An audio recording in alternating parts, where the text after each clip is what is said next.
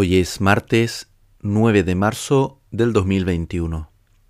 Evangelio según San Mateo, capítulo 18, versículos del 21 al 35. Se adelantó Pedro y le dijo, Señor, ¿cuántas veces tendré que perdonar a mi hermano las ofensas que me haga? ¿Hasta siete veces? Jesús le respondió, No te digo hasta siete veces, sino hasta setenta veces siete. Por eso el reino de los cielos se parece a un rey que quiso arreglar las cuentas con sus servidores. Comenzada la tarea, le presentaron a uno que debía diez mil talentos. Como no podía pagar, el rey mandó que fuera vendido junto con su mujer, sus hijos y todo lo que tenía para saldar la deuda. El servidor se arrojó a sus pies diciéndole, Señor, dame un plazo y te pagaré todo. El rey se compadeció lo dejó ir y además le perdonó la deuda. Al salir, este servidor encontró a uno de sus compañeros que le debía cien denarios, y tomándolo del cuello hasta ahogarlo le dijo, Págame lo que me debes. El otro se arrojó a sus pies y suplicó, Dame un plazo y te pagaré la deuda. Pero él no quiso, sino que lo hizo poner en la cárcel hasta que pagara lo que debía. Los demás servidores abren lo que había sucedido se apenaron mucho y fueron a contarlo a su señor. Este lo mandó a llamar y le dijo, Miserable, me suplicaste y te perdoné la deuda. ¿No debías tú tener compasión de tu compañero, como yo me he compadecido de ti? E indignado el rey lo entregó en manos de los verdugos hasta que pagara todo lo que debía. Lo mismo hará también mi Padre Celestial con ustedes, si no perdonan de corazón a sus hermanos. Palabra de Dios. Buenos días, buenas tardes y buenas noches hermanos y hermanas desde cualquier lugar del mundo donde nos estén escuchando. Es martes de la tercera semana de Cuaresma. La misericordia del Señor cada día cantaré. Las lecturas de hoy subrayan la importancia de la misericordia en nuestras vidas. Primero, la misericordia del Señor, el perdón incansable de nuestro Padre y el abrazo de amor verdadero cada vez que nos arrepentimos y pedimos perdón. Ahora te seguimos de todo corazón, te respetamos y buscamos tu rostro. No nos defraudes, Señor, trátanos según tu piedad, según tu gran misericordia. Segundo, en el Evangelio también Jesús explica cómo debemos aprender del Señor y aplicar la misericordia con nuestros hermanos. Señor, si mi hermano me ofende, ¿cuántas veces tengo que perdonarlo? ¿Hasta siete veces? Pues Jesús le contesta, no te digo hasta siete veces, sino hasta setenta veces siete. Qué complicado es pedir perdón. Como humanos vivimos situaciones realmente dolorosas, momentos de nuestra historia que nos hieren y marcan.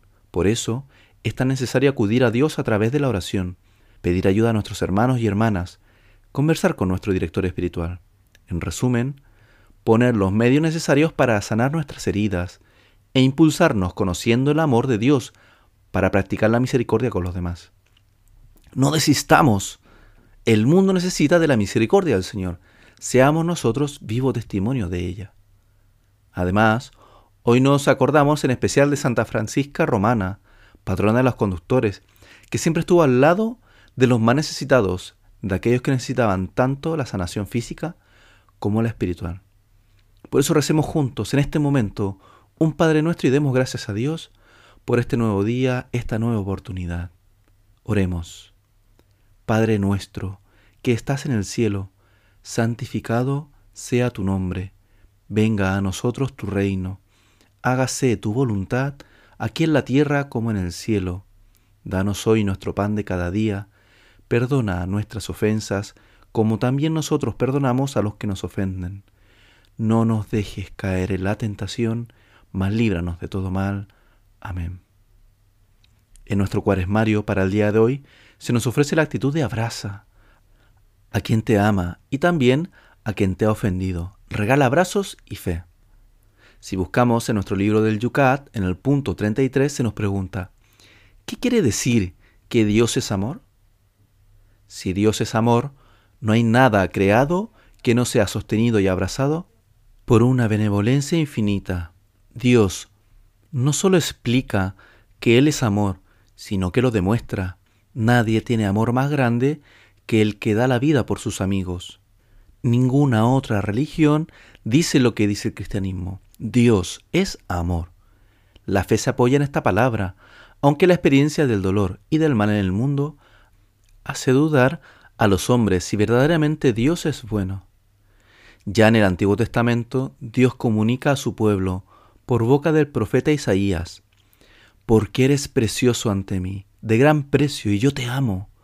Por eso entrego regiones a cambio de ti, pueblos a cambio de tu vida.